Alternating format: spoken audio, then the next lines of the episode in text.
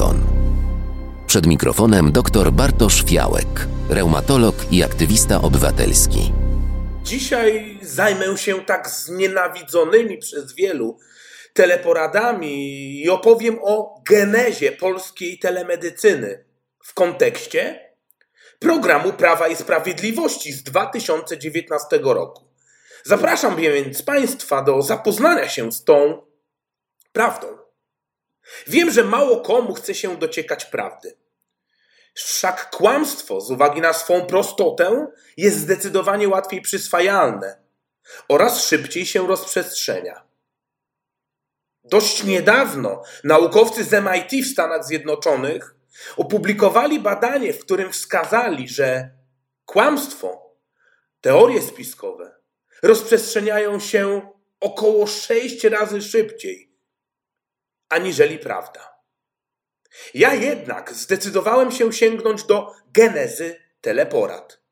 W końcu większość pacjentów zarzuca lekarzom, że zabarykadowali się w szpitalach, tudzież przychodniach i nie chcą diagnozować ani leczyć pacjentów, że jak to można leczyć przez telefon, że kto to pomyślał. I te żarty, które snują się po internecie, że mechanik samochodowy naprawi lekarzowi auto online, czy fryzjer wystylizuje włosy personelowi medycznemu też wirtualnie.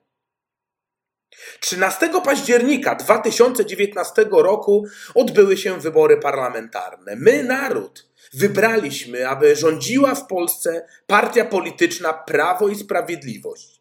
czterdzieści trzy przecinek pięćdziesiąt dziewięć procent głosów, co dało pięćdziesiąt jeden przecinek zero dziewięć procent mandatów. Samodzielna większość w Sejmie Rzeczypospolitej Polskiej dla Zjednoczonej Prawicy.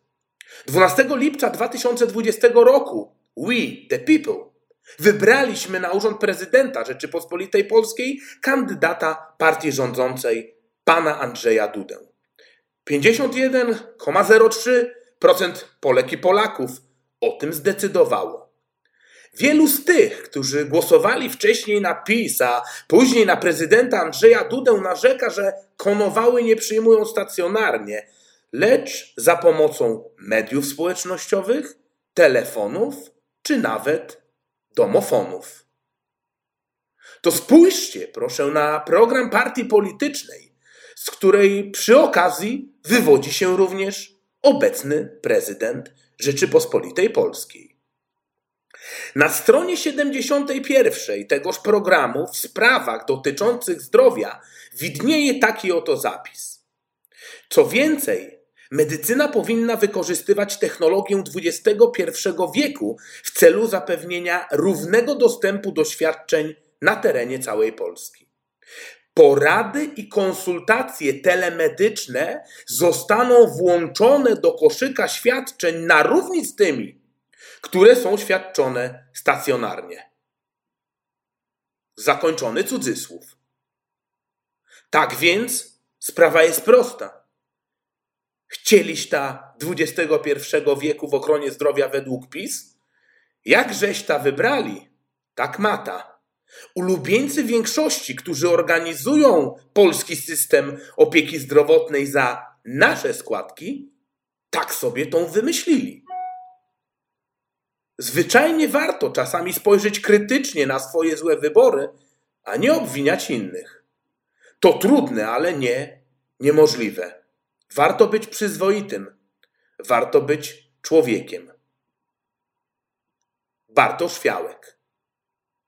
Postscriptum. Kilkadziesiąt minut temu wróciłem z poradni reumatologicznej, w której przyjmowałem stacjonarnie.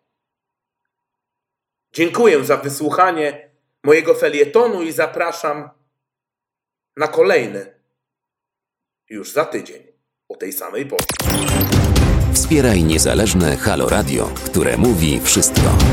www kropka halo kropka radio ukośnik S O S. Dziękujemy.